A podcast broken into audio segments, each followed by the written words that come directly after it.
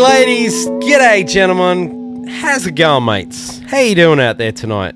Uh, today, this afternoon, whenever you're listening to this lovely Guitar Wank podcast, we are at episode number 76, and we are just bringing you the entertainment. uh, it's hard to do that with a straight face, but wherever you are in the world, we hope you are safe and sound, and um, yeah, I hope you're doing all right. Uh, thank you for tuning in. We really appreciate it. Finally, we get the boys back in town. Bruce and Scott back. We had a session just last night, and uh, it was it was really great catching up with the guys. It's been a few weeks because obviously Scott's been on the road, Bruce has been traveling, and I've been doing whatever I'm doing. But um, yeah, it was it was really cool catching up with the guys. A lot of fun, and I hope you guys enjoy this podcast. Uh, we want to say a big thanks to our sponsors, Mr. D'Addario, Jimmy Dunlop, um, Wire World Pro Audio Cables. I got to say a big thanks to those guys. Actually, uh, Dave and Larry stopped by. The Wire World, if you don't know Wire World, they're in Florida.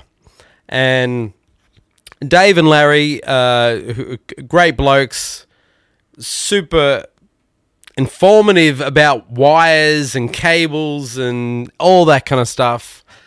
And as uh, musicians, we all kind of forget about that. You know, you just you're always worried about the amp, the guitar, the pedals, but you kind of forget about the cables sometimes.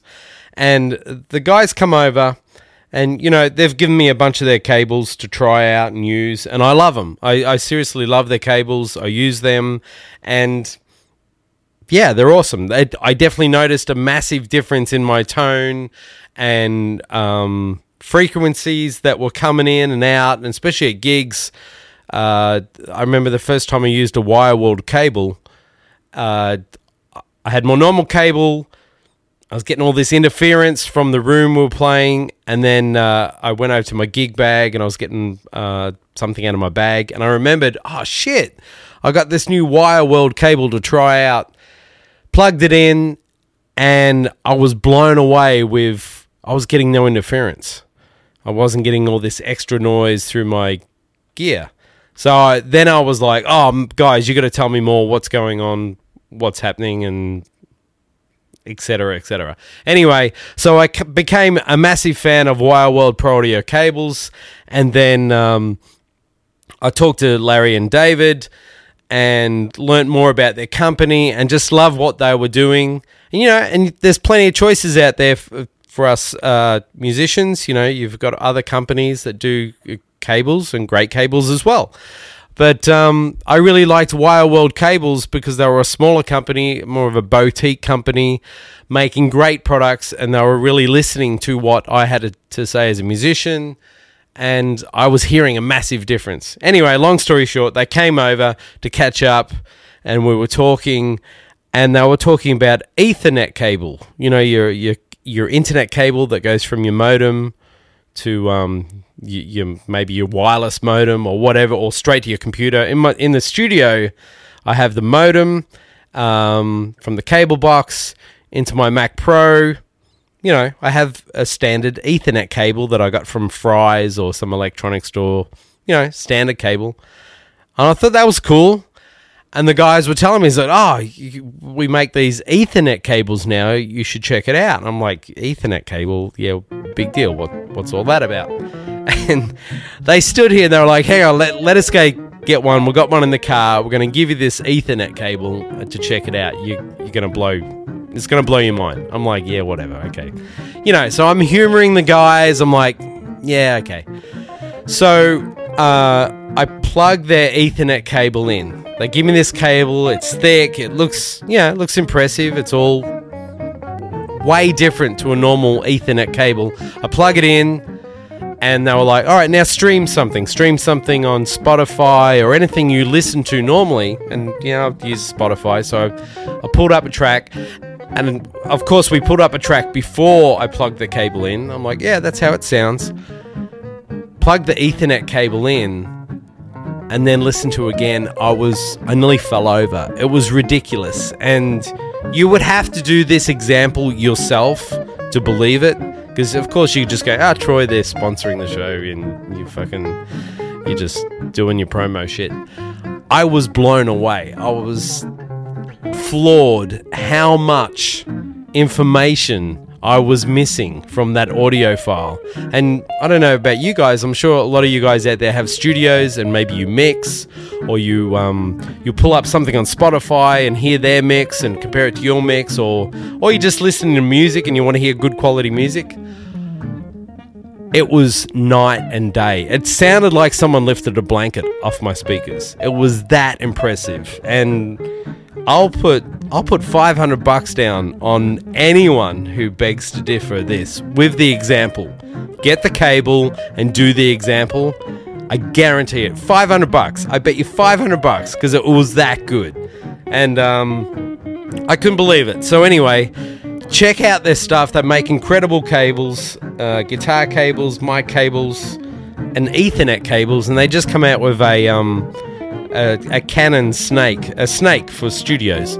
So um, I'm definitely going to try that stuff out. But the stuff is incredible, and I can't believe how much a cable makes a difference to your tone. And it's something you forget about. You know, you fucking spend all the money on pedals and gear and, and, amps and guitars and you think you got it all nailed and sometimes you forget about the cable. You just grab a cable or whatever's laying around. Well the, their cables the Wire World cables there's actually a direction on on the jacks. Like you it tells you what direction the signal flow should go through so it makes a huge difference. It's kind of it's another piece of the puzzle to get that tone that we're all looking for that we want. So anyway, um, I thought I'd share that story, but I was seriously blown away. I'm not pissing in your pocket. Um, because I just wouldn't tell you about it if it wasn't that good. But it was really amazing. So, anyway, I have this really thick Ethernet cable going from my modem to uh, my Mac Pro, and apparently, it just has to be the last part of the chain. It doesn't have to be the whole you know, the whole length. It just has to be the last part of the chain of your eth- of your internet, and it will make a massive difference. And if you think about it, all this stuff that's streaming, it's coming in bits. You know, you're gathering the information, and sometimes you're not getting all the information. So maybe you're not getting all that audio file. So you're only getting so much of that music. You're not getting the full spectrum. Anyway, I was getting the full spectrum and it was a massive difference. So, anyways, that's my plug for Wire World. Check their stuff out. And then I hear Bruce Forman saying, Yeah, well, fucking, why don't you just practice? Yeah, well, uh, yeah, I need to do that too. So, anyway, you guys get it. You know where I'm coming from. Anyway, we had a great session last night. It was a lot of fun. Uh, tomorrow night, uh, we have Dweezil Zappa coming by. We're doing another Guitar Wank session because uh, Bruce and Scott are going to be, they're disappearing July. So they're going to be out in the road. So we're trying to get as many shows in the bank as possible. Uh, so yeah, we have the amazing Dweezil Zappa. That's going to be so much fun. Uh, you guys all know Dweezil, and we all know Zappa. So check that out. Big thanks to all the people that have been donating, all three of you that have donated recently. Thank you so much. It does help a lot. It helps so much. And uh, we really, really appreciate it. Hang in those people that are waiting for t shirts and mugs. It's coming! It's just been a little hectic this end, and hence why this guitar wank is a little uh, late again. Next week will be different. All right. Uh, thank you again for all the support. McCubbin, shut up and we'll get on with it. Let's go again. Mr. Bruce Forman, Scotty Henderson, what have we got in store for the listeners this week?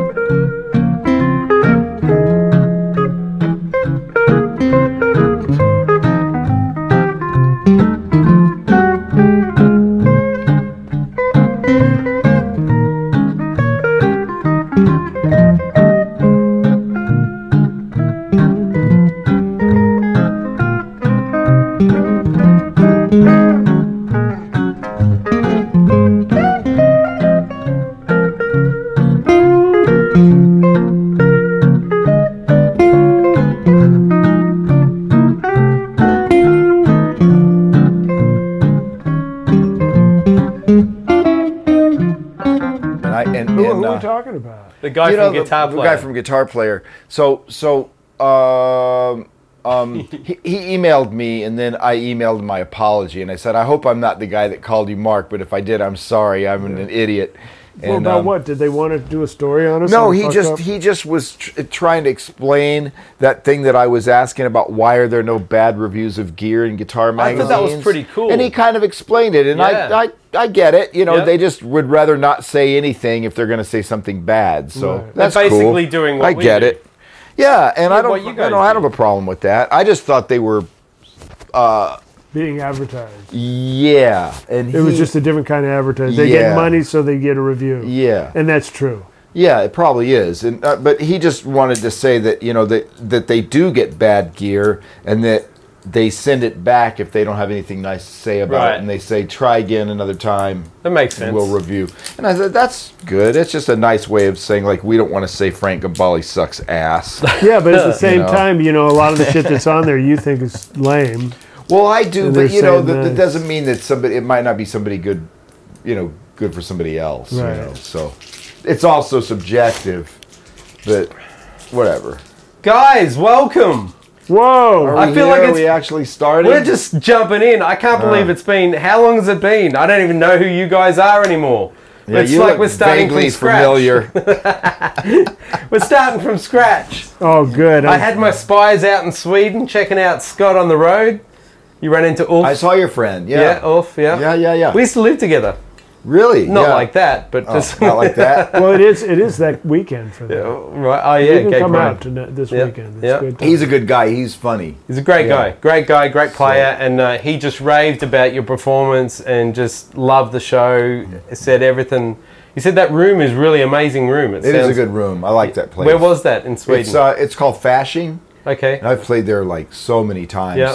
It was it was it's a great club. Really wonderful place to play. They, uh, So but you know what he did tell me? You didn't say anything about Guitar Wank. Uh, you know, I, I actually sometimes I did, sometimes I Right. didn't. But He wore a Guitar Wank t-shirt. boy, does that place have good food. Yeah? Like, just killer. Yeah, That's they awesome. just made us such Swedish a great, meatballs? great dinner after the show. They, their their food is just awesome, gourmet. That's a nice club to play. It's one of my favorite clubs in Europe. That's that's. we awesome. also got to play up in um, Göteborg in, at Nefertiti, where Ulf Wakenius lives. And Wait, um, Ulf didn't come, but Eric did. You know, Oh, his his son, son. yeah. Ulf was on the road, but but but Eric came. This is another. was nice to see Eric. And I heard the players you had were pretty badass too. You had Hmm? some great players that were playing with you. Yeah, those guys are good. Yep. You know, we're, we're yeah, they're really good. Was They're it the same players. guys? Mm-hmm. Yep. Okay. Yeah, they're from Paris. yeah. Um, they're French. Um, yeah, Romain Labaye is the bass player, and Archibald Ligonnière is the drummer, and they're both really good players. yep. Yeah. Cool. Yeah. Awesome. And so you had a fun, fun, good tour. Well, no. Can we talk about something else? All right, let's. Bruce, how you been? I've been busier than a one-legged man in an ass-kicking contest. I mean, it's been great. Uh, I did the Hollywood Fringe Festival. Did three shows of the Red Guitar over the last couple weeks. Right. Did a couple record dates. On, what's tell the people what the Fringe Festival is? The Fringe Festival is like a theater festival that happens in here in Hollywood. It happens in D.C. It happens in New York. I think I know it happens in Edinburgh. That's where it originated. I think. Yeah, Yep. and it's just fringe theater. And I met the guy actually here. We did a show. I met the guy and he invited me to do it, and so I did a few show, three shows with them. Yep. It was pretty interesting. And uh, what else did I do? I did. Oh, I did a show of the red guitar up in Carmel. I've been doing a bunch of Junkyard Duo stuff. We recorded Junkyard Duo. That's going to be coming out soon. Awesome. And people who don't know what Junkyard Duo is. Okay, well, the Junkyard Duo is scavenging music from the edge of sound. That's fucking awesome. Yeah, we uh, basically How long did it I, I, pl- to come up I play a resonator guitar, Yeah. and then the drummer plays basically stuff that you'd get in a junkyard. You know, his suitcase is kind of the bass drum, and he plays pots and pans and shakers and chains and bells. He has a snare drum and Yep. some crappy old cymbals and just stuff you'd find in a junkyard. And we just take that and make an in, improvisational experience out of it, pulling from music from all over the world, letting the sound sort of just take us where to go. And no bass player. No bass player. Actually, I think that band started because the bass player either make it. canceled or had another gig, you know, and didn't show like they always do. So you basically you're doing a White Stripes. We'll explain where we mean we're doing the White. Stripes. They're a rock band, and they Oh. they got famous just drums and guitar. Oh, okay. So I guess we are. Yeah.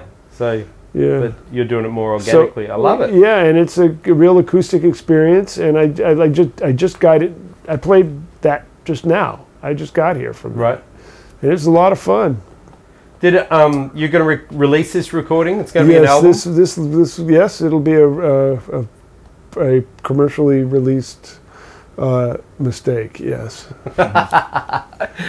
awesome. Well, it's yeah, really I'm good excited to see you about guys. it. Real excited, and, and a drummer named Jay Bellarose also like Jake Ray. Jake Reed does is in the band. Yeah. I mean, but he also has other gigs. So I get this other drummer named Jay Bellarose, who's also very versed in that world. He plays all those T-Bone Burnett records Now, and everything. Jay is he's pretty f- famous drummer, right? I mean, I guess. I mean, most people don't know who he is, but in certain circles, he's very famous. Now he played on the Robert Plant, Yeah, yeah, he did those records. the Robert anything that Plant, T- and Alison Krauss. T- pretty much anything produced by T-Bone Burnett, Jay Wow. Bellarose is on, That's a, along with other a million other things. That's some of my favorite albums. I mean, yeah, the guy is just all about groove and sound, and he Yep. plays all these whacked out instruments, and and he's super super sonically in tune. Like he'll listen to a singer, and if she sings at a certain pitch frequency, he'll set his drum set around that. You know, he's really super sensitive and not a typical chops jazz style drummer. Right. Kind of more the other side, groove and sound. Yeah, well, it comes across on that. And and yeah, and, and he's on this record too. So I had both drummers kind of. Ah, cool. And there's actually some things where both of them are playing with me. Yep. Fantastic. Well, you bastards have been busy. Yeah, I told you I had Yeah. been. You didn't Yeah. believe it. No. You know, he figured I was busy for a jazz musician. I mean, I had a gig this month. Scott, how many shows did you do in, in just Europe? Uh, yeah. No, Russia. Oh, you did Russia. How is the? Isn't Russia Europe? How is part Russia of, going? part of I Russia is Europe. I really have no idea if Russia is part of Europe. yes, part of Russia is Europe and part of Russia is Asia. So, well, Eastern Europe, right? Yeah. So, yeah. did you um, you you obviously did Moscow and St. Petersburg. Moscow, not St. Petersburg. There's uh, Right. Krasnodar and and um, another city that I really can't pronounce. I never could pronounce it right, so I didn't pronounce it on Right. the mic. I kept off the mic. Did you stay in? Did you stay in Moscow much? Yeah, Yeah. yeah. that's- Moscow's fun. You know, Yeah. it's a great place to hang. You know, I did a clinic there, and uh, yeah, it was cool. Yeah, just hard because we did 24 flights in like Ooh. 25 days, Wow. so it wasn't really that much fun, honestly. Right. It was just pushing it. was really working hard. Yeah. You don't even feel like a musician; you feel like an airline employee. yeah. Right. Yeah. And, And, you then I thought, I thought, you know, for a minute, well, maybe my, maybe this is just the end of my career, and they're just treating me like shit because I'm not really worth anything anymore. But then I went on Scofield's site, and I was like, wow, he had like 23 or 24 nights in a row, no nights off, and not one city drivable from to the next. Wow. Flying every day and playing every day. Now is that just And I'm like- they're just pushing it? Just I guess because that's just Because of the economics. con- sure. you don't have that fucked up. freedom of having a couple of days. Well, I here, think it's a of days there. promoter's market. Right. The promoter says, "Yeah, I want you guys on Thursday. Take it or leave it." Oh wow. And and the agent says, "Yeah, but we're clear across on the other side of Europe." And it's like tough fucking luck. Yeah. That's what planes are for. Take a plane. You know, but I, I can remember, you know, I'm old enough to remember back in the day when Tribal Tech was touring, our agent wouldn't even consider uh, doing a flight on a gig day. Yeah, It was just Not done. not done. No. Now they don't even think twice about it. They'll, they not they even do connecting flights on gig days because you can hardly fly anywhere without a connection. And you didn't You have know. any flight problems. We have tons of flight problems. Right. You didn't miss. But you didn't miss We a missed. gig. Yeah, we missed gigs. Oh wow. Okay. Yeah, we missed gigs. that's the we biggest uh, one. were on an airline. We were part of an airline strike. Uh, planes got canceled. We missed gigs. We had lost luggage. We had Was it Air France? just about every fucking thing that you can imagine that could go wrong went wrong. went wrong. Yeah. Yeah, Air, the, the the the money sucked because the agent is giving all the money to the airlines. He's taking our money and giving it to the airlines. So you know he's probably spent over nine thousand dollars in airline tickets. Yeah. that should have been in our pockets. Yeah. Right. You know, so so yeah, I'm not in a good mood about music right now. I'm, I'd rather to talk about you- something else, honestly. Were you selling CDs and Yeah, yeah, yeah, yeah, doing yeah. as much as you can. yeah, Yeah, but you know, I think I played good in Stockholm. I played good in Moscow, and the rest of it, right. I'd rather forget about it. Yeah, yeah. Yeah. Did did you uh, in in Moscow? Was there a lot of talk about America and Trump and all that? Well, Sometimes I said stuff about Trump on the mic, and it made everybody laugh. You know, and and, and, and yeah, because you know I did. I, actually, sometimes I open the concerts with a blurb about Trump that that Just just, let them know that I didn't vote for that fucking asshole, and I would say that I did not vote for that fucking piece of shit, just so you know, and everybody would laugh, and Yeah. that kind of got the concert off to a good start, even though it didn't usually end well, but started off well. Oh man, that's fantastic. I love it. I'm glad you did that. Yeah. Wow. All right. Well, you guys are busy. That's that's fantastic. All Yeah. is good in the hood. Yeah, all's good, man. Yeah. Did did a bunch of different stuff. We had, I haven't um, had a day off in like a month and a half That's without a gig. That's that's nuts. I know it's kind So of for hard to believe. musicians complaining that they haven't got gigs, you're Right. playing every day. I'm not complaining that I have gigs. I'm No. I'm not doing that. I am a, you know, it does it does beat you up a little bit, but it's everything I do is pretty creative and fun. I mean, um, I haven't been on too many planes in the last month and a half. Most of my stuff is driving. And, You're right. But there was, you know, back in the day when I used to do Europe, when I was first doing, there was this this booker named Wim Wick, Wim Vick, you know, Right. and a Wim Wick, if we pronounce it, he was Dutch, I'm pretty sure, and he was famous for like routing you all over. I mean, all night drives, flight three flights a day. You know, I mean, his. oh, If you had one of his tours, you knew that you know there'd be two days without seeing a hotel because you had to just get to the airport and fly and then drive all night and then you know that that was happening back then. Eh, He, you know, he was a pretty industrious booker. It does get to a point sometimes when you're on the road and you're doing those many that many gigs and it's one you, you have that deja vu on stage where you're like, where the fuck am I and what song am Well, I I don't. playing? I don't think anybody plays well. I know I don't. right. You know, I just I just look at the whole thing as a wash. Like when I get up on stage and I feel like that, I don't even think I I, don't, I know I'm not going to play well, and I don't even fucking care. I don't even try Right. Because so you it's take that just like, pressure off yourself. eh, it's just fuck it. It's, Well, it's, I- I- it's, you you know, know. it's just a fucking it's a losing situation Well, because you- you, are so fucking tired you don't even know your name. Yeah. And you try to get up there and you, you think you're going to try to you're going to actually remember any of this music. You're not because Well, you was your sleep. especially when know, especially so when you're it's like- catching flights, different countries, traveling, dealing with all that Every shit. flight's seven o'clock in the morning. You Yeah. have to wake up at five to get the flight, and then by the time you get there, sometimes you have to drive to the place where you're getting to. You don't get to sleep. Yeah. So you know, you, you, there, there's so many gigs where you, you, you really are almost high from exhaustion. Yeah.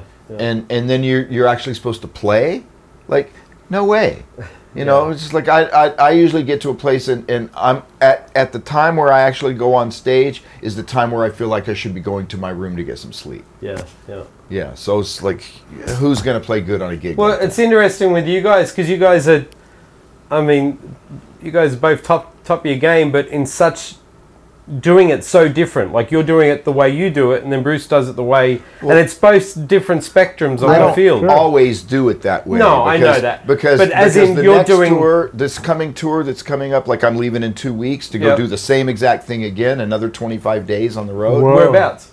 in Europe. Oh, same. It was Okay. back to back tours. Yep. So on this gig, it's all in the van with really short drives and only two flights one to London, one to Scotland, back to Europe, and back to mainland Europe, and then Yep. I'm done oh, with Oh, man, flights. awesome. It's going to be like a vacation compared to Yep. compared to that. Oh, that'll be so much better. So so and and that's what makes me wonder like, you know, what makes one tour just like a nightmare and another tour like a vacation and I realize it's just a crapshoot. yeah. You get what you get, you know, like th- this tour happens to be a lot of festivals, a lot of gigs in very close proximity to each other, you know, throughout Italy and Austria or what, wherever Yep. and it's just luck, you know. Yeah. And then an easy flight to England and an easy flight to Scotland, super super easy. Yeah. And I remember I had a tour with Travis and Alan a little while ago down to Central America for like two weeks, and it was the same, like a total vacation, flying on a day off and then doing a gig. Flying on a day off Right. and then doing a gig, it was like, shh, where's where's the pina coladas? Yeah, it was yeah. so easy. Yeah. You know, so you never know. I mean, it's not always the nightmare that I just went through. No, no, it's always different. It's- but as in, like the way you guys do your music, you know, you you you write material and go out and and do it. Where Bruce, you write material as well and go out Yeah, and do but it. I, I You- generally don't don't have as, as arranged specific stuff as Scott. yeah, like and and, and actually, you know, the more tired we get, the more I just don't do that right? because that's where that's where your fatigue shows. yeah, yeah. So I'll I'll just play more tunes and we'll leave in the improvisation. You know, I found that in my most tired moments, like almost brain dead, I've played some of my newest, you know, cool. I've made really great discoveries, and of course, I've also stunk up the room. Right. And and I found in a wonderfully rested moment, I've also stunk up the room and played some of my most brilliant shit. So, not brilliant. I never played brilliant shit, but my most interesting stuff Yeah. that I that I built a lot of cool things on, and. uh you know, I mean, yeah, you just kind of go for it. But I do know that when I get into a place, when the band gets into a place where we're particularly fatigued, I generally try not to do too much heavily arranged, difficult, specific stuff and like to leave it more open for everybody to just kind of yeah, jam or find, you know, find, you know, stuff that's really deeply embedded in your playing. So hmm. it's just natural to Yeah, that's the that and that is different because I found the same thing that when you're sometimes when I've been the most tired, the solos are the easy part. right. But but when you really have to remember like Yeah. a lot of hard stuff, That's new. that's hard, man. Yeah, you just don't- You got to mean, be alert for that. Personally, I just don't do it. Yeah. I Yeah. just I just say okay, And I don't have a choice. As a leader, I just say we're going to do this instead. Yeah, I have a cho- I don't have a choice because I want to. I I want to play this new music as much as I can because the more I play it, even if we don't play it well, every time we play it, something happens that may be a keeper for the album. Right. You know, like a new idea comes out and goes, okay, remember what you just did because That that, was I want that on the record. Yeah. You know, whether it's me or one Did of the you other did guys. you walk away from these shows going? All right, there was some tunes that were really working. They're progressing, and then some stuff was like, oh man, that's No, strong. no, they all are working. Yep, They're, oh, okay. they're, they're all working, but there's I would still say they're in their baby stage. Right. You know, they're they're not gonna they're not gonna really be ready to record until after two or three tours. Yeah, Then then it's gonna be time to record. Yeah. But but this was the first tour playing some really difficult music and and it's just it all still seems really new and everybody's so conscious about just playing the right notes, Mm-hmm. including myself, that it isn't bending and stretching yet. right. You know, and it will. Yeah. But it, we have to know the shit really well for it to get to the next level, and we and I feel like now, okay, now we know it well. So the next tour, it's time to let's see what's going to happen. Since we know the stuff now and we can play it blindfolded, the next tour will be more like, okay, let's see what happens on these tunes and where they're going to take us. Because there's lots of open sections and lots of places where things can happen, and sometimes things did, but it was just that I'm just all I'm saying is that they're still in the very early. Were you? Were you guys? Did you guys rehearse before this, or was it just kind of a No, no, we didn't really get to rehearse. We had to rehearse at the first sound check. These, these tunes, that four tunes that I just wrote, Yeah. And you heard some of them. They're kind of hard. Yeah. And we didn't have a chance to have a band rehearsal day to rehearse. We just met at the first sound check and rehearsed at the first sound check. And we played every we played all four tunes the first night. Yeah. With Oh, like cool. maybe rehearsing each one for 15 minutes. Yeah. Cuz luckily my guys did their homework and they they learned the tunes, but still doesn't mean that Yeah. you know that yeah. that everything's going to be discombobulated, which of course it was. Yeah. And and for me, like everybody knows this that that just because you can play some in your bedroom hardly means that you can play it on stage. Because once the pressure's on, you're going to play the worst. It's Yeah, so yeah, crazy. yeah. How many times? I, I don't know if you go, and I'm sure it's different for you guys now because you guys are at, at, at such a high level uh, in this uh, playing. But That's when you what you guys were think, well, that's true. what you got us fooled at thinking. But when you guys were were coming up through the ranks, younger players, and when you were doing. When, like, did you? Because I heard a guitarist, Nuno Bettencourt, he had a, a, a thing where he would play it a hundred times that was his his thing, his limit, and then he felt like he really had it under his fingers. Did you have a certain thing that you would approach a new tune or a new technique was like to perform it live, I think that's it it. You play it a million times. Million times, You know what? I read this thing where it says uh, an average musician plays something until he doesn't make a mistake. Mm-hmm. A professional musician plays something until he can't make a mistake. right?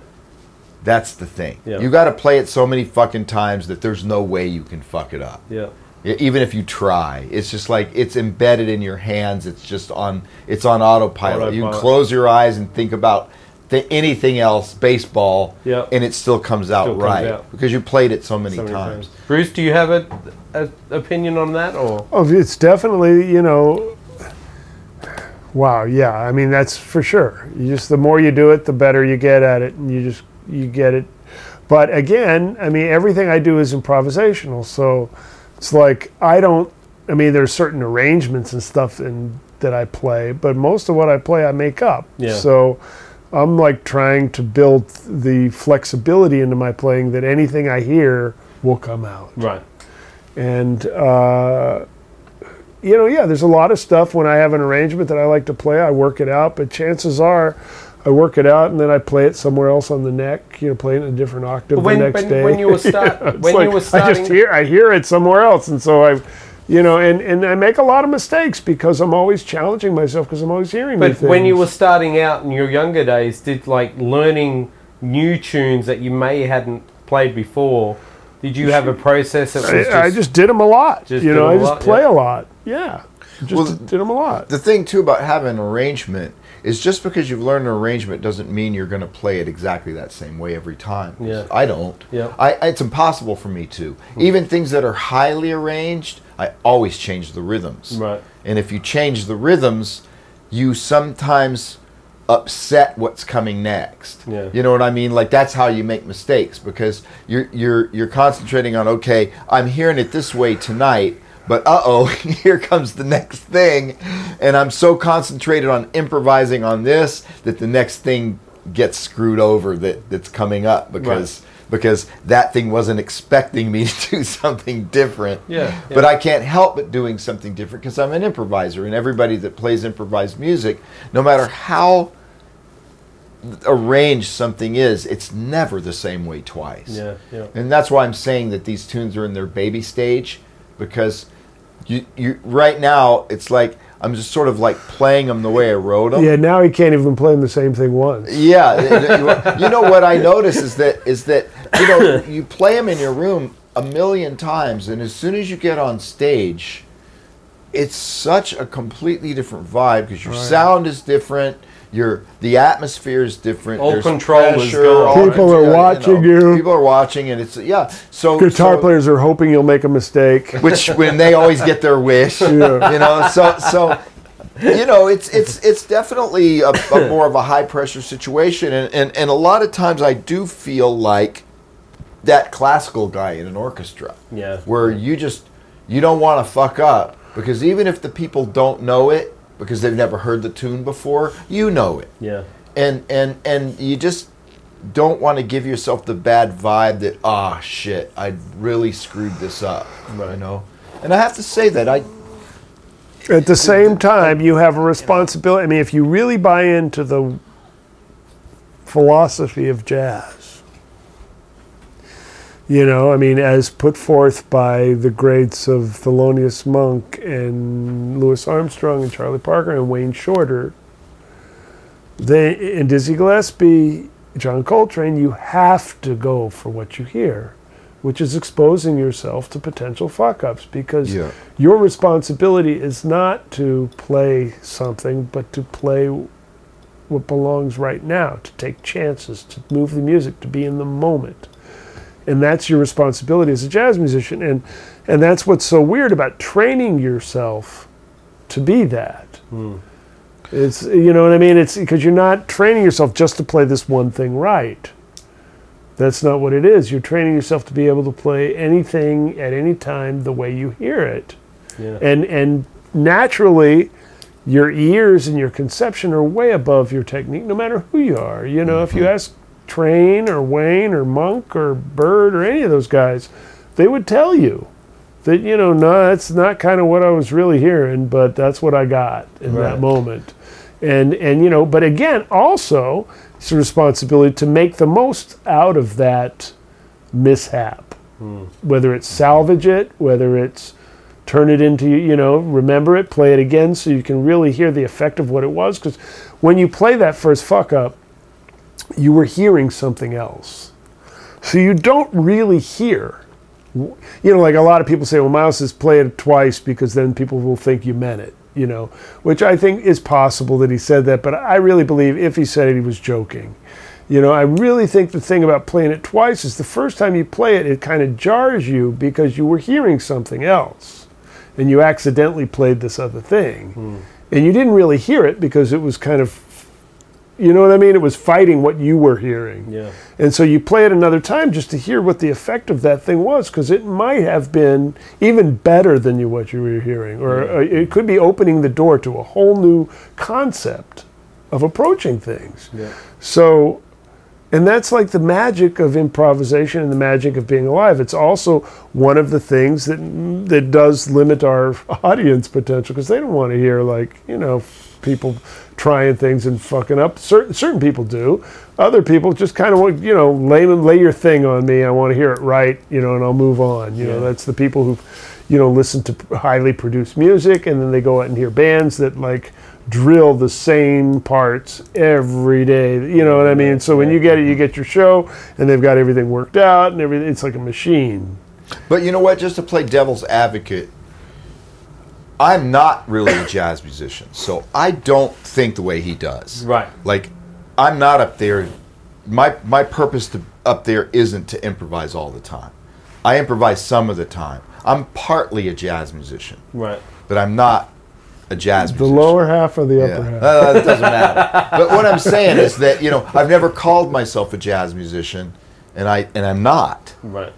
because a very big part of me is a rock musician, and that's the part where we are a machine. Hmm. We do do things that are exactly the same every night because I want there to be a, a really quality product that comes out and I want it to be the same for every single audience. Yeah. You know, doesn't have to be exactly the same, but it has to be enough the same where it really works. So I don't want to go up in front of an audience and say, I'm trying a bunch of new shit tonight, so excuse me, the whole thing's going to sound all fucked up. Right. You know, because there's part of me that won't let that happen. Yeah. And maybe that's the non-jazz part of me that won't let that happen. Yeah. Because my my compositions are equally as important to me as my ability as a jazz improviser. Yeah.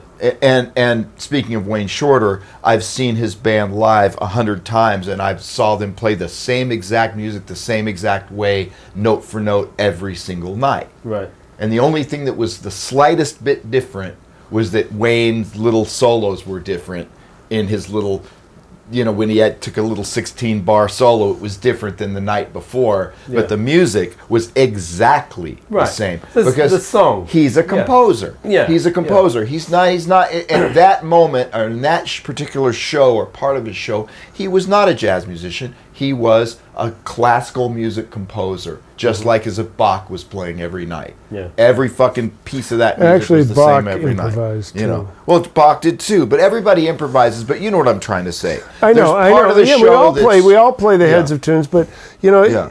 I've heard Wayne a lot too, and I've heard him night after night. I've heard him change things and play different things, and definitely the band plays different things behind the heads. I'd say his current band does more than the band that I saw. Yeah, yeah, that The- current the- band yeah. does a lot. Yeah. Anyways, Yeah. I'm just saying, we all play, you know, have arrangements and you play tunes and, and then you mess with them when you feel like it. Yeah. You know, and the band stays Yeah. on top. But the idea is that it's open to that. Right. It's, That- uh, it's always open to that, yeah. Because And, like you my know- tunes might have some things that just because of the voicing, Yeah.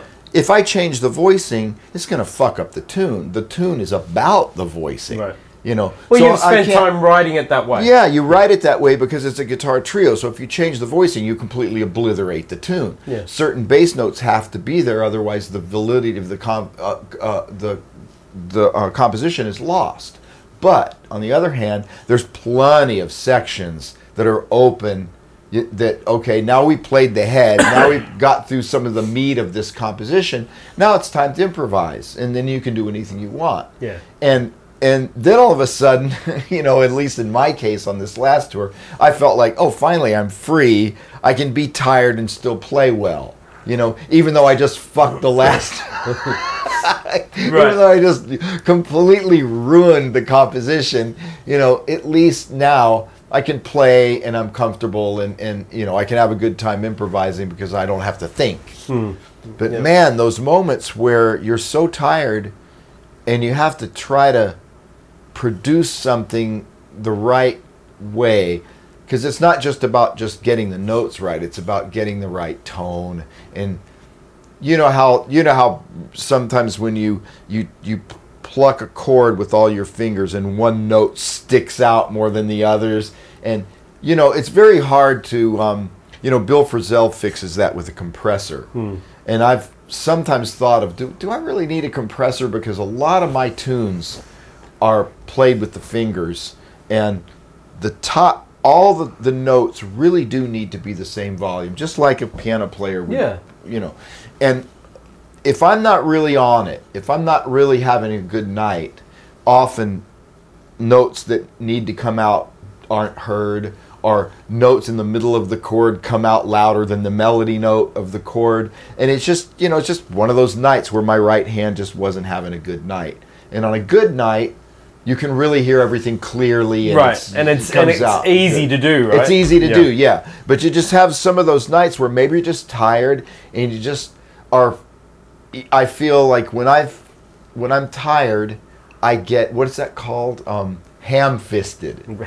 That's what happens to me when I get I knew, tired. I knew a My- girl like that one. yeah, yeah. You know, there's that word. It's just you. like where your fingers, where your hands just won't do what you tell them to do. Right. You know Was she a French mean? horn player? But you know that feeling where your hands just Yeah. they just feel like they're a foreign part of your Yeah. body. Like you Like just can't much get them day? to fucking do what you want. You know? And that happens to me the most when I'm tired. Like when I'm just totally burnt and try to play guitar, I'm just like, okay, I told my finger to do this, but it didn't do it. That's what we call a mutiny. It's a mutiny A Finger guys- mutiny. You guys have those moments. I know. I I've always on on tour. You'd have these moments where because you're traveling a lot and your guitars are always moving and changing, but you might have a part up the fretboard. And you're playing the part, and you know it's just one string is just a little bit out of tune, and it's like you have to play that part, but it's almost painful to your ears. Yeah.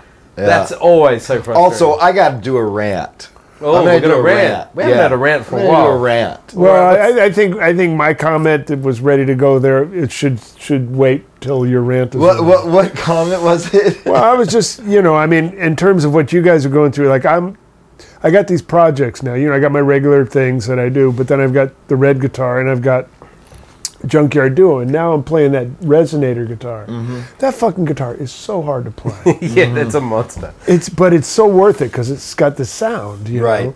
And yet, like tonight, I did a gig, and I, I hadn't played the thing since uh, since we recorded about a week and a half ago, right? You know, I'd just been playing the other guitar, which is so much easier to play. And I picked it up, and I'll tell you, the first like 20, 10 minutes of that show, I was just, I felt like, you know, I was being, you know, gang raped or something, you know, by six strings. They sure were just like, they're not wanting to do anything I want them to do. And, you know, he says, well, you, you know, where you been for a week, you know? Right. And I realized that if, you know, maybe, you know, and a lot of it's an age thing. I think the older I get, the more, more I lose that kind of flexibility and strength. So I realized that I'm going to, if, because I've always been a monogamous guy. I've, no, really, I've always had one guitar and I use it for everything I do. Right. And so every time I pick up the instrument, either the touch is always the same. Yeah. You know what I mean? The Now you're being a bit of a whore. You're now I'm being kind of playing the field, you know, and and because of it, uh, th- these are chops that like maybe a guy who's a studio guy, who picks up a flat top steel string and does this, then picks up a Strat with skinny strings and picks up an arch top, then Yeah. picks up a balalaika or something, you know, I mean, and it got the touchdown on all of them. I just that's not a part of my life. Yeah.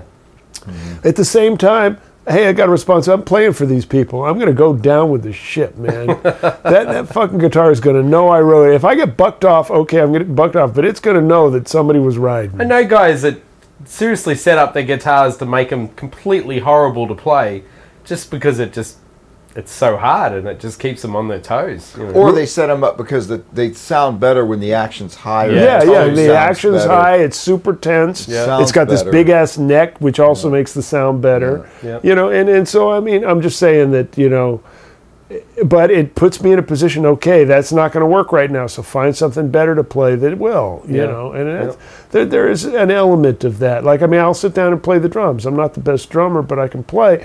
And you know, like, ooh, this ain't going to work. Well, this will. You know what I mean? And, and that sort of editing while playing is highly fun and creative and it's fraught with its own problems. But now I can't wait to hear the rant. yeah, I want to hear the rant. Oh no, I was just gonna say, um, um, I had the same problem with playing that telly on Vibe Station because it's got so much more tension than a Strat, Right. and it almost tore my hands up. And I thought when I borrowed Bruce's guitar, I thought, oh, this is gonna be so hard to play, and that guitar was so much easier to play than the telly. The telly just tore me up, man. I thought I was gonna have to have hand Which, surgery. which telly is it? It's a Sir Telly, but it's just Oh, the nature of a Telly. Yeah. It's just the strings are really hard to bend, and it just feels stiffer, and Yeah. it's really hard to bend strings on it. Yeah. I thought my hands were going to fall off after playing that thing for You, a tune. you, you use ten to forty six normally. yeah, Yeah. yeah, and they had tens, and Yeah. it was just, it's just. It's funny that I picked up a, I picked up the guy from um, Saturday Night Live, Jared's Git Strat, and I was playing it. I was like, God, this these nines feel amazing, and they were tens. They Yeah. felt like nines. Strats are like- pretty easy instruments to play. And you're used to playing the telly. Well, I guess so. Yeah, Yeah, tellies are harder, man. Tell Yeah. that telly tore my hands up. It really did. I got was weak like- hands. I need to. Well, I must have weak hands too, but I'm used to playing a sissy strat. I'm a little Practice. sissy playing a strat. Bruce is making the wanking suggestion. I notice when I play the Les Paul, it just feels like a shred guitar, which is great, but not that I can mm. shred. But anyway, mm. So So I want to uh, hear this rant. oh, that was it. Oh well, no, no. My my rant Oh. was just about touring. One of the hardest things that I that I am finding out, and I've always known this, but this was a particular tour. Groupies where are a This hard was a particular problem. Right. is soundmen. I'm almost to the point where I'm almost seriously to the point where I'm not making much money by doing what I do, but I'm ready to just give all the money away and hire a good uh, uh, because we used to have a guy. His name is Gabriel, and he was touring with us about three or four years ago until the economy really went south in Europe, and then we couldn't afford him anymore. But now I'm I'm almost ready to just say I don't care if I make a dime on this tour. I want him back Right.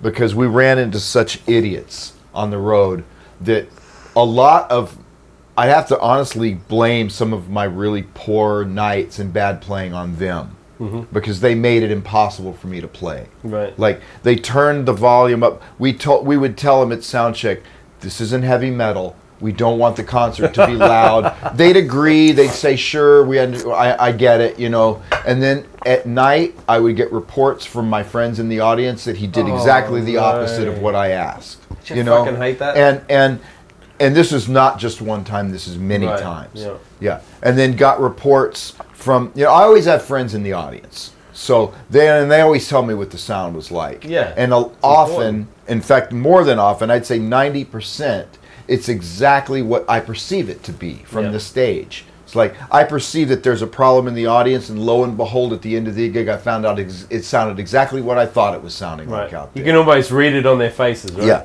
I saw people with their fingers in their ears. Oh. I saw I saw people struggling to hear what I play. Yep. You know, like trying to come get close to me because they couldn't hear me in the PA.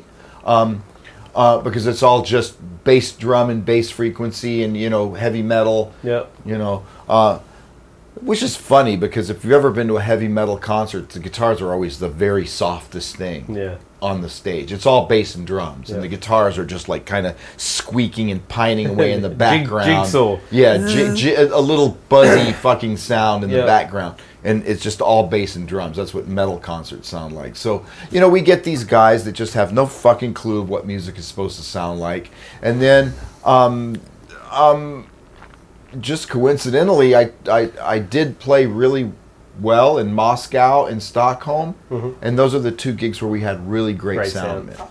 Well, it's just it's common sense that if you're hearing something that's unpleasant to your ears, Yeah. you don't want to keep making that noise. No, you don't.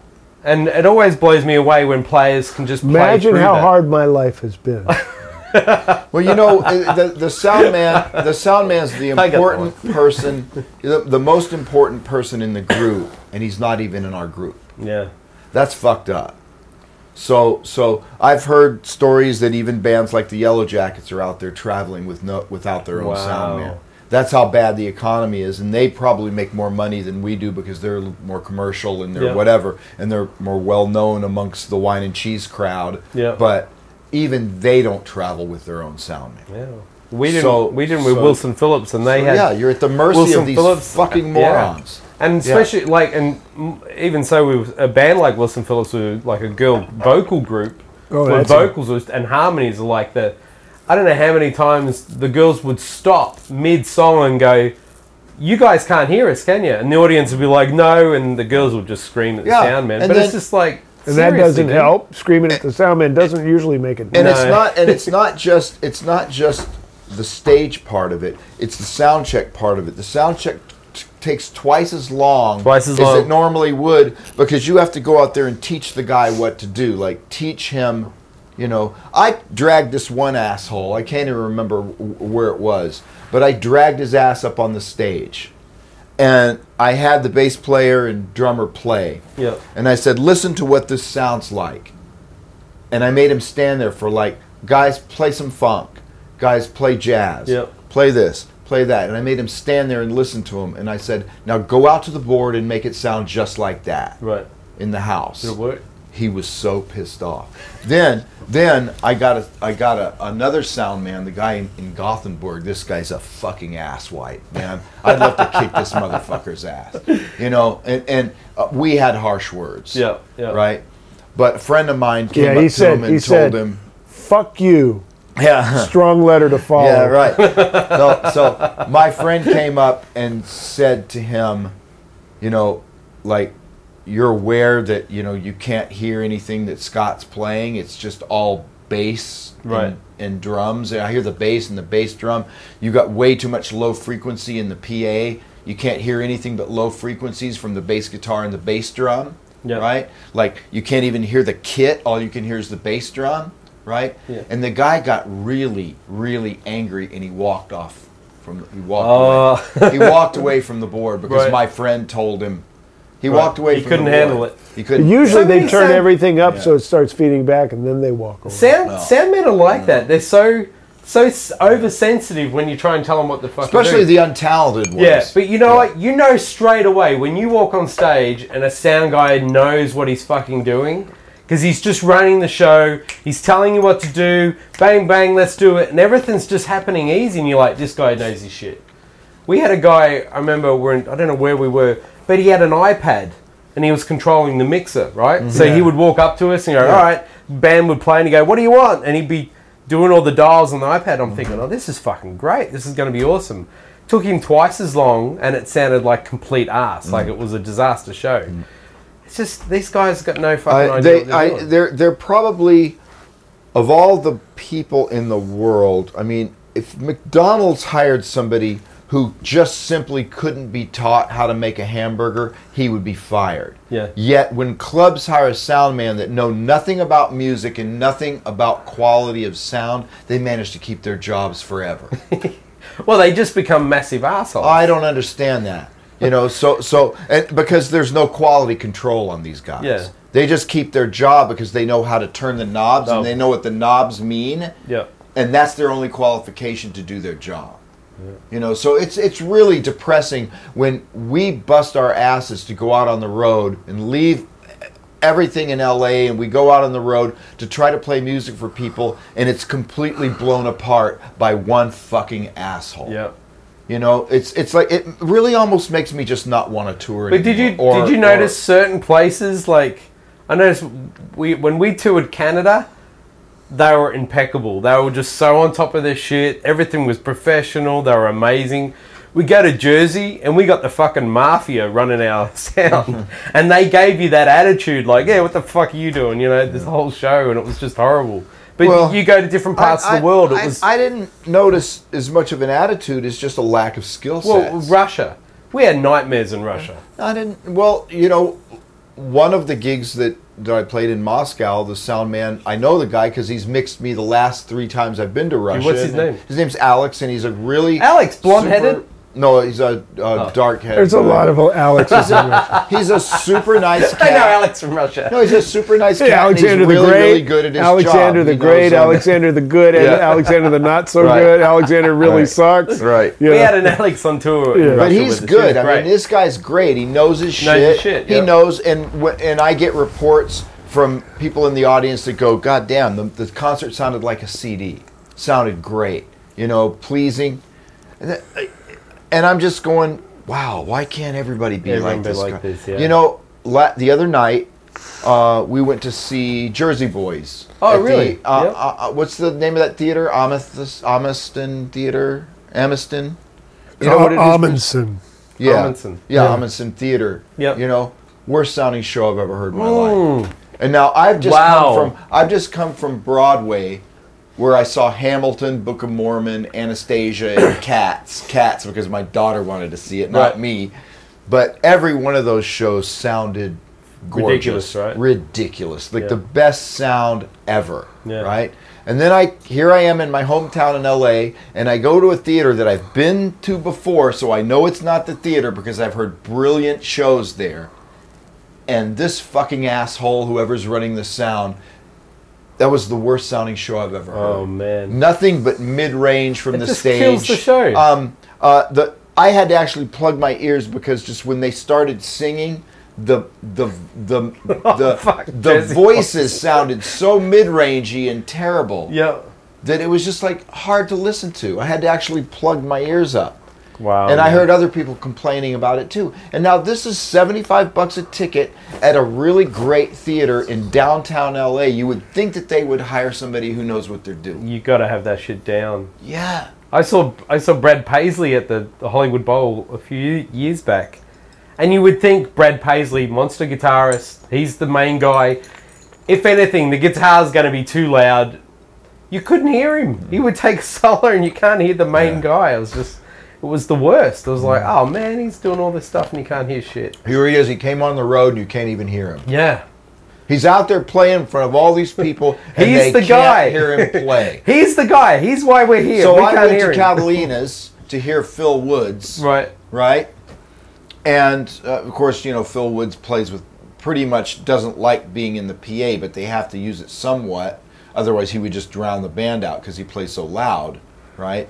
But not one note of the piano did I ever hear the whole night. And they had a sound man, and the sound man was just sitting there behind the board. And I went up to him and said, "You do realize that the piano is completely wiped out. I can't hear a note he's playing."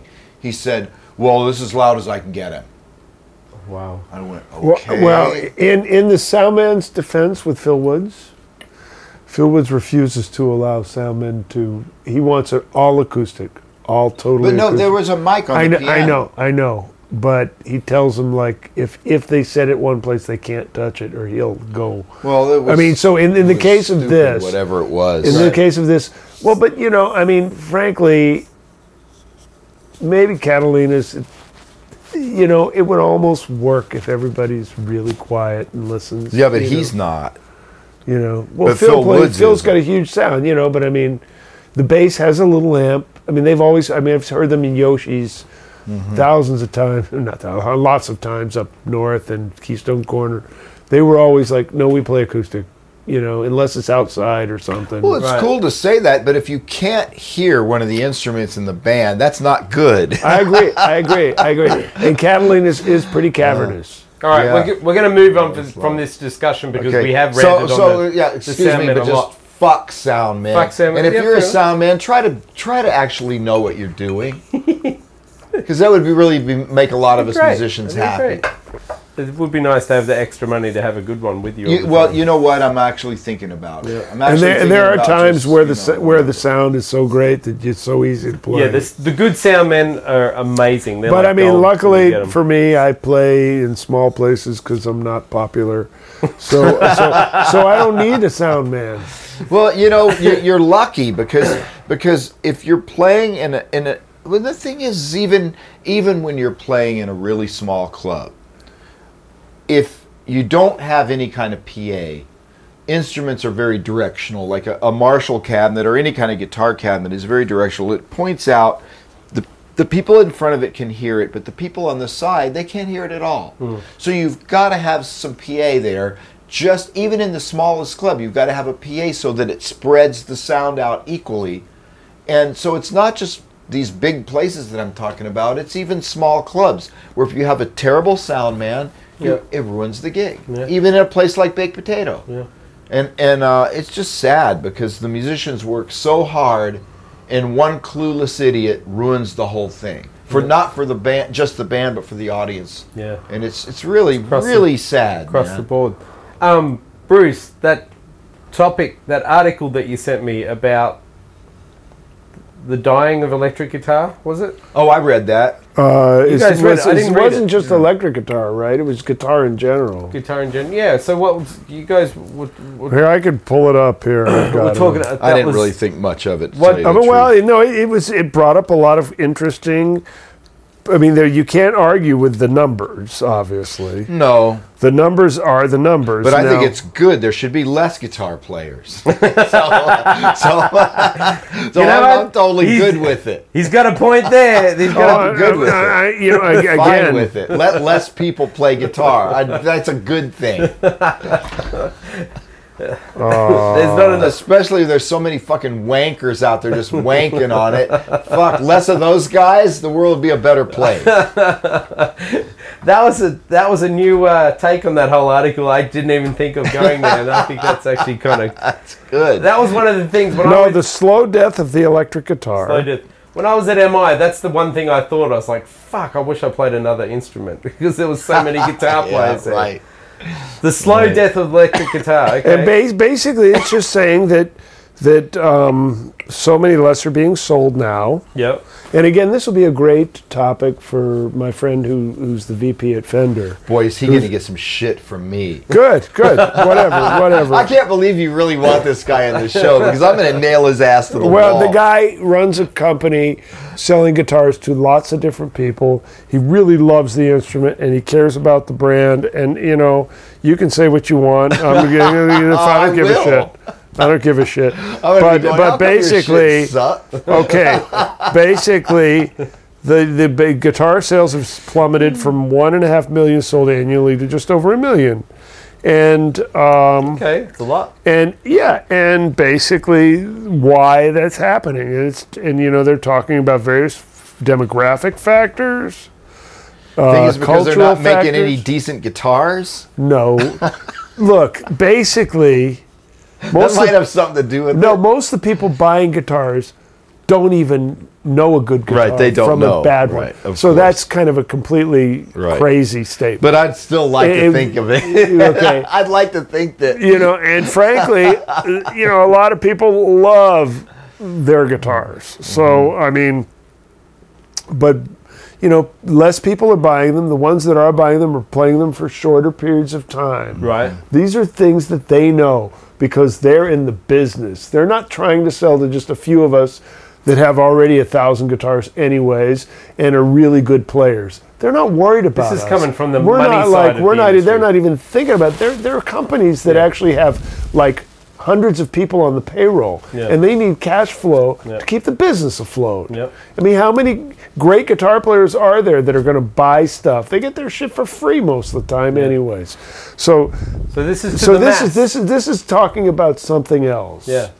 And So- obviously the collectors, the baby boomers, are getting older, and they're probably downsizing their collection, not uh, not not buying more. I would say at so, this yeah. time now. That's a huge effect on them. Yeah. Uh, the, the the new culture of people. We, there aren't a whole lot of guitar heroes inspiring kids to play.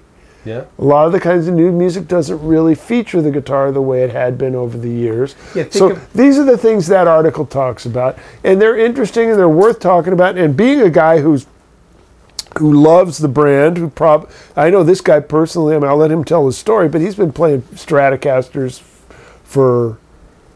40 years Right. and loves them and still has the one he's had since like 1970 something. Yeah, but No, wait a minute. Wait a minute. Wait a minute. You're saying weird stuff. Well, no, no. He's he. I don't know when what the vintage of the Strat he has, but he has the uh. same one he has had for a long time. I mean, uh. in his office, he showed it to me. Right. He loves Fender guitars. He But loves, does he love the current shitty Fender guitars? Well, you know, there's a lot of different Fender guitars being made. I In the custom shop, they make good ones. They're, and they're making Squiers for kids who just want to start Yeah, playing, that's- that's and they're making different. Mexican ones for people who don't want to spend a lot of money. I mean, he's got literally the whole world of guitar buyers to provide guitars for, and he's got price points with which he has to do it. And he's, I'm sure, knowing him. He's trying to provide the best he can for what he can afford to make it for. Yeah. you know, and and It's you a know, what I mean? business at the this end is of a, the he's day. a he's- Well, that's that's see, we're talking about a whole different. Well, this but, is a- but this a exactly what massive company. But wait yeah. a minute here. That's what Yeah. this article's about. Yeah. you know, and I mean, if we're going to have that conversation, let's have that conversation. This guy. But you know what? I don't just don't care about it. So we have to talk about it because I don't give a fuck about Well, it. I'm cu- I'm curious about this this article Okay, as in whatever. I mean, as in like I mean, I think It's- it's, interesting. it's- I think it affects all of us because the more people into guitar, and we're, we're obviously we're losing a lot of our listeners because they're getting old and dying. well, I mean, the average age at one of my gigs is recently mm. deceased. Well, just think about it. If you guys go back to when you guys were starting guitar and coming up all through those years, the guitar heroes that you guys grew up with, I mean, I'm just, I mean, besides the jazz world, but just look at the rock heroes we had, like Plant and Hendrix and all these Mm-hmm. Clapton, all these people making it awesome looking and amazing to be a rock guitarist. And then there was whatever. another wave with Eddie Van Halen. Eddie after Van Halen, all those cats. The next generation. Who do we have now? Who is on the guitar now that's reaching besides Taylor Swift? Actually, that this article does talk about that. That Taylor Swift is like the most influential guitarist right Isn't that now. crazy? And that's why right now acoustic. And she's just a strummer. okay, I but mean, acoustic mm-hmm. guitars are outselling electric guitars for the first mm-hmm. time in like. You know, 30 years. Unless you, and that's what it says in this Yeah. article. This guy doesn't have a, he doesn't care. Yeah. This guy, I wonder if he's even, he probably is a guitar player because he wrote the article, but he's just basically interviewing people and trying to put it all together to figure out why something is happening. Guitar Center is going out of, you know, is not going out of business, but they're in deep receivership and heavy debt. Yep. Sweetwater's doing poorly. And, you know, yeah, you could say, well, Amazon and eBay and Reverb.com are hurting them, and they probably is. and sure. that, and, and he even mentions that. But, you know, ultimately, less things are being sold, less people are buying them. And that's a fact that doesn't look good when you're in the business of that. Yeah. And, And- it also affects us who play because less interest in it does affect those of us who really, you know, as much as I like to think it's about my music and I like to think it's about my personality and my presentation of what I'm putting on the stage for people, a big part of it is the guitar playing. Yeah. And if people don't give a shit, that does affect my business. I don't. I don't think that those that that. I just don't think you can look at it that way. That's my opinion. What do you mean, as in? Because I think that the people who do give a shit will influence other people to give a shit too. And, Fair and it will always come down the line and there will always be people that give a shit. And the only people that you guys are talking about in this conversation in that article are the people that are just sort of like newbies into the music world. It's like oh, like the sure. student that comes to MI who doesn't even know who Jimi Hendrix is Yeah. or Jeff Beck is, and there's nothing you can do about it. It's like you can't you can't make them someone they're not. They didn't have a dad or a brother to tell them to play them records and stuff like that. And there'll always be people like that. There'll be people like that just come up, they're born into the world, they don't have any friends that are musicians, they don't have parents that like music.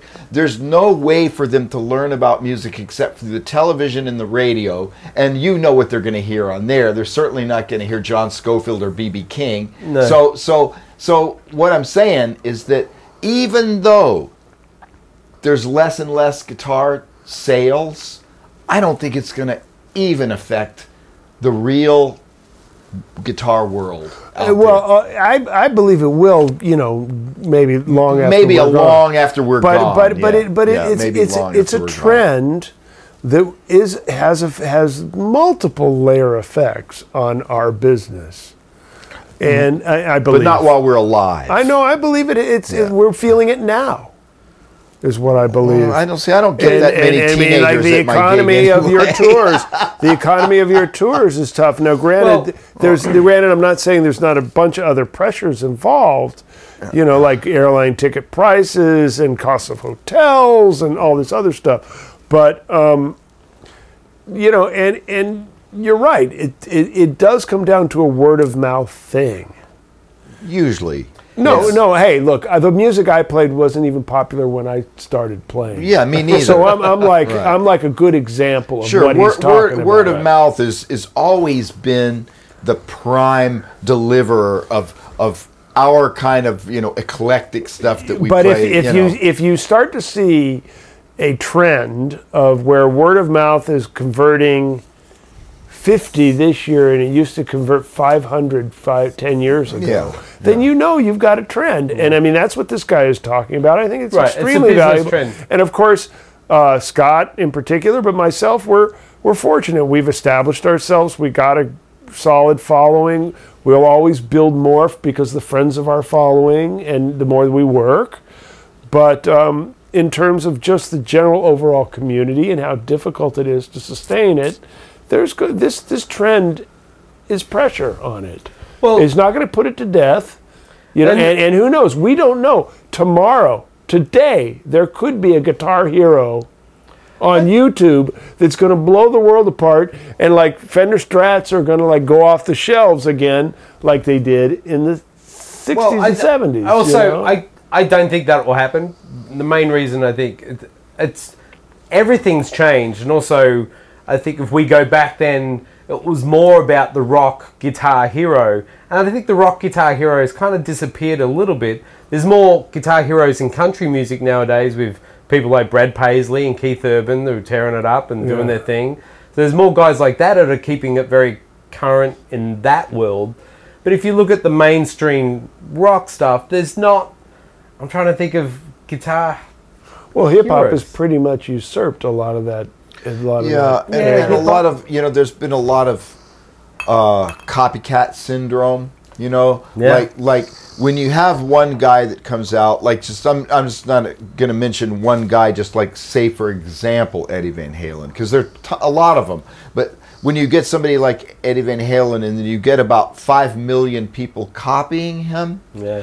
the whole kind of newness of the thing sort of dissipates, Dissipates, and and then it's like okay we've heard that i mean there's not anybody going to surprise anybody else with how fast they can play because guitar has been played about as fast as it possibly can be played. Yeah. so it's going to have to be something else hmm. that that turns people on their heads and what else is there?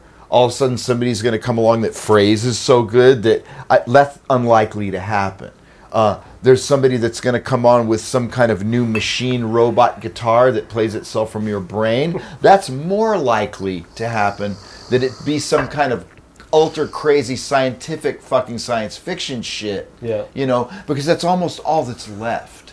Because just about everything that's been done on the guitar has been done.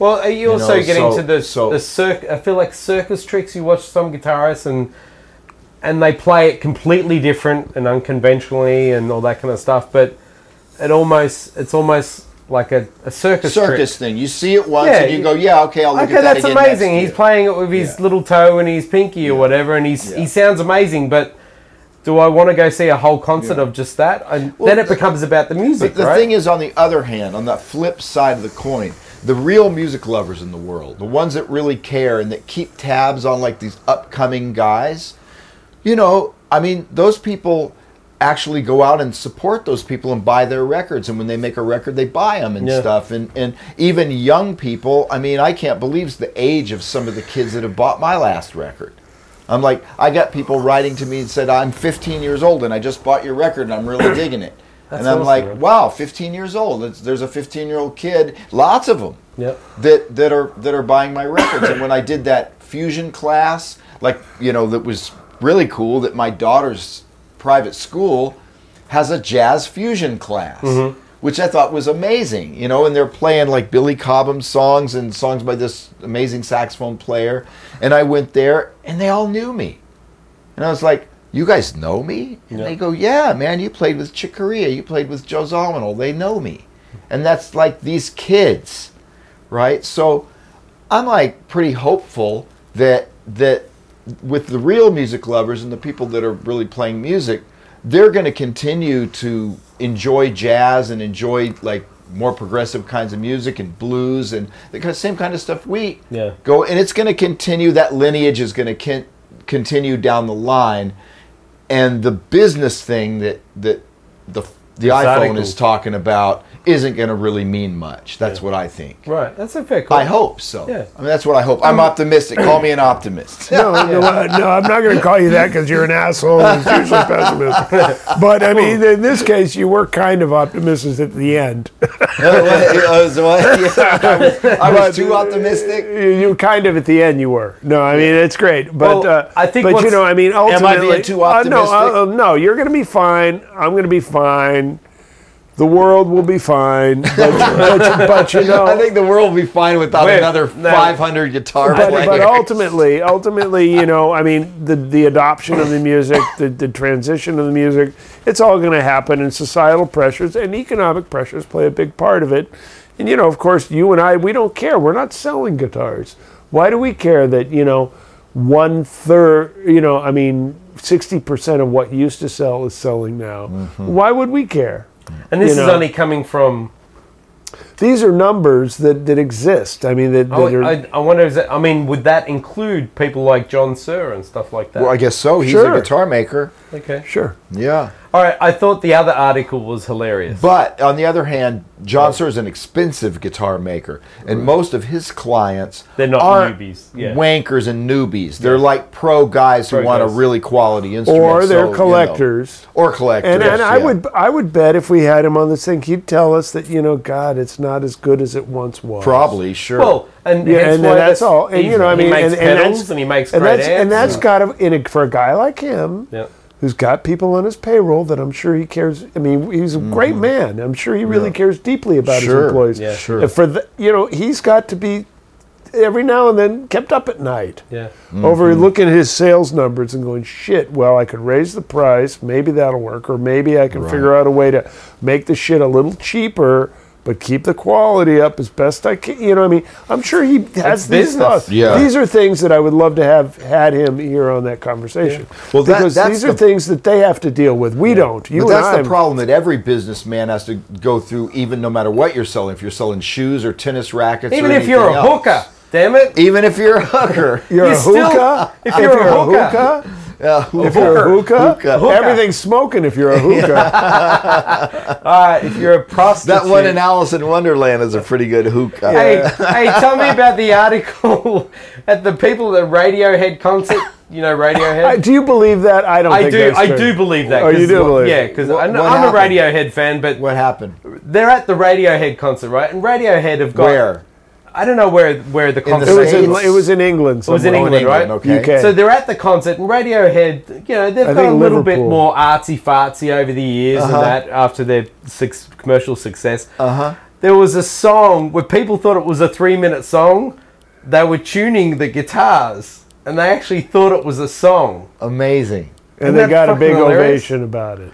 Oh, you know They got ovate- well, Yeah, they got a big ovation about. But they were like up, got up on the thing. They were tuning their guitars, and probably the keyboard was playing some chords for them to tune to. And they're tuning. They did kind of. It probably sounded like atmospheric, whatever. Mm-hmm. And and the audience like, and then they got People it. And were stopped, tweeting and about it. everybody like loved Man, it. this it was song's amazing. just But I don't believe That's it. I really funny. don't believe it. You I know think it's what? a great You know what really blew me away one time? I went and saw Los Lobos at Amoeba Records. when Oh, they- okay, yeah. And I love that band. Yeah, Yeah, they're, they're great. badass. And and one thing I thought was really amazing is I've never seen a pro band, and I'm doing the the the, the quotation quotes, air quotes. air air quotes pro band do this because everybody tries to be really professional. Where you play a song, you end it, you do the silent tuning with the tuners, and then. Thank you. We're going to play another song, right? So these guys, they're on stage. They're Los Lobos. They play a tune. They Yep. come out and they just start playing, and they sound great. And then after the first tune, they start just wanking. Like, you know, gang, gang, gang, gang, gang, gang, gang, gang, gang, gang, gang, gang. And then you hear this other guy going, beer, beer, beer, beer, beer, beer, and they're just like wanking. just like, you know, just tuning up, and the drummer's going, tuning up his drum a little bit. And, I and it went on for a long time. And then, okay, we're ready to play our next song. I just thought that was so funny, man. Like, it was like a so garage band. It was awesome, man. I've never I've never seen a pro band do that Steel before, and it was is what that it is. was awesome, man. Well, it you know, was there's so this good. famous story about uh, this one rock band was playing at Carnegie Hall, and the guitar player showed up like half hour early, Right. and he's on stage, and he's tuning his guitar, you know, ding, ding, ding, ding, ding, ding, ding, ding, ding, ding, ding, ding, ding, ding, ding, ding.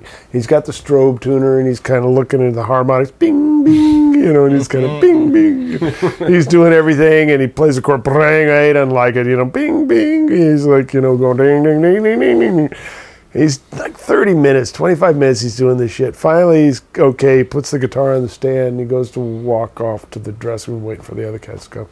And the stage manager says to him, says, Excuse me. He says, Yeah. He says, Couldn't help but notice, but you were like up there on stage tuning your guitar for like the last 25, 30 minutes. Guy goes, Yeah. And he says, Well, you know, last week we had this guy in here who played a concert. It was, uh, his name was uh, Segovia you know, he played. He got up on the stage. He tuned up in about ten seconds, and played the concert. The guy goes, "Yeah," and so the stage manager goes like, "Well, what gives?" And the guy says, "Well, let's face it. Some people just don't give a shit." That's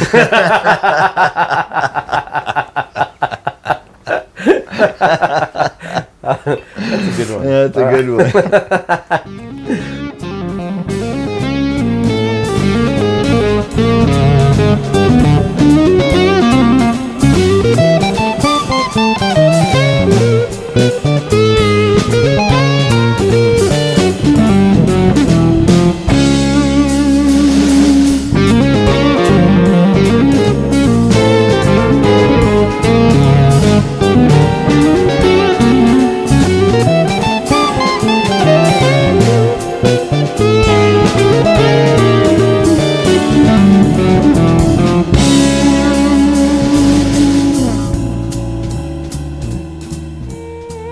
there we go, folks, for another show. I hope you had enjoyed that one. Thank you, Scott. Thank you, Bruce. Thank you to all our sponsors. I forgot Mr. Johnny Suhr before. John Suhr, Suhr Guitar and Amps, thank you so much. Uh, we're a huge supporter of John and all that he does. He's just a great bloke, and I love uh, the products. Uh, as if you don't know him, check him out. Uh, next week, Dweezil Zappa. That should be a lot of fun. If you feel compelled, go to the website guitarwank.com, donate, put your money where your mouth is. And if you don't want to do that, and that's totally fine, I get it. Um, maybe share Guitar Wank with some people, pass it around. We're trying to build the numbers up, get the support going. Um, we would really appreciate that support. Keep the emails coming. We love hearing from you guys. If you have a problem, you have a query, you want to share your support, you want to share a question, you want to just yell at us, you want to call us a bunch of wankers, uh, guitarwank at gmail.com. Do it. We'd love to hear from you. Maybe you don't listen to the show anymore, or this is the last episode you want to listen to. Let us know why. You're like, fuck you guys, I don't want to listen to you guys anymore, you're pissing me off. Let us know. We'd love to hear from you guys. If you're loving us, we'd love to hear that too. Uh, just, yeah, we, we love the feedback. Well, I'm the only one that reads it, but I do pass it on to Scott and Bruce. Scott reads them too, I think. Bruce is just there. anyway, uh, we love the support, so keep it up. Share it with your friends, and um, go to the website guitarwank.com. Find us on Facebook, YouTube, Twitter, Instagram, all those social media places that waste all our time. All right, guys. Until next week, Dweezil Zappa. It's going to be a lot of fun. Uh, if you've missed some of the shows, go back to iTunes or Stitcher. Listen to all the other shows. Go to the website, catch up, and uh, yeah, I'll, I can't wait to see you guys all next week. Be safe out there. Let's look after each other and keep guitar wanking. Later, guys.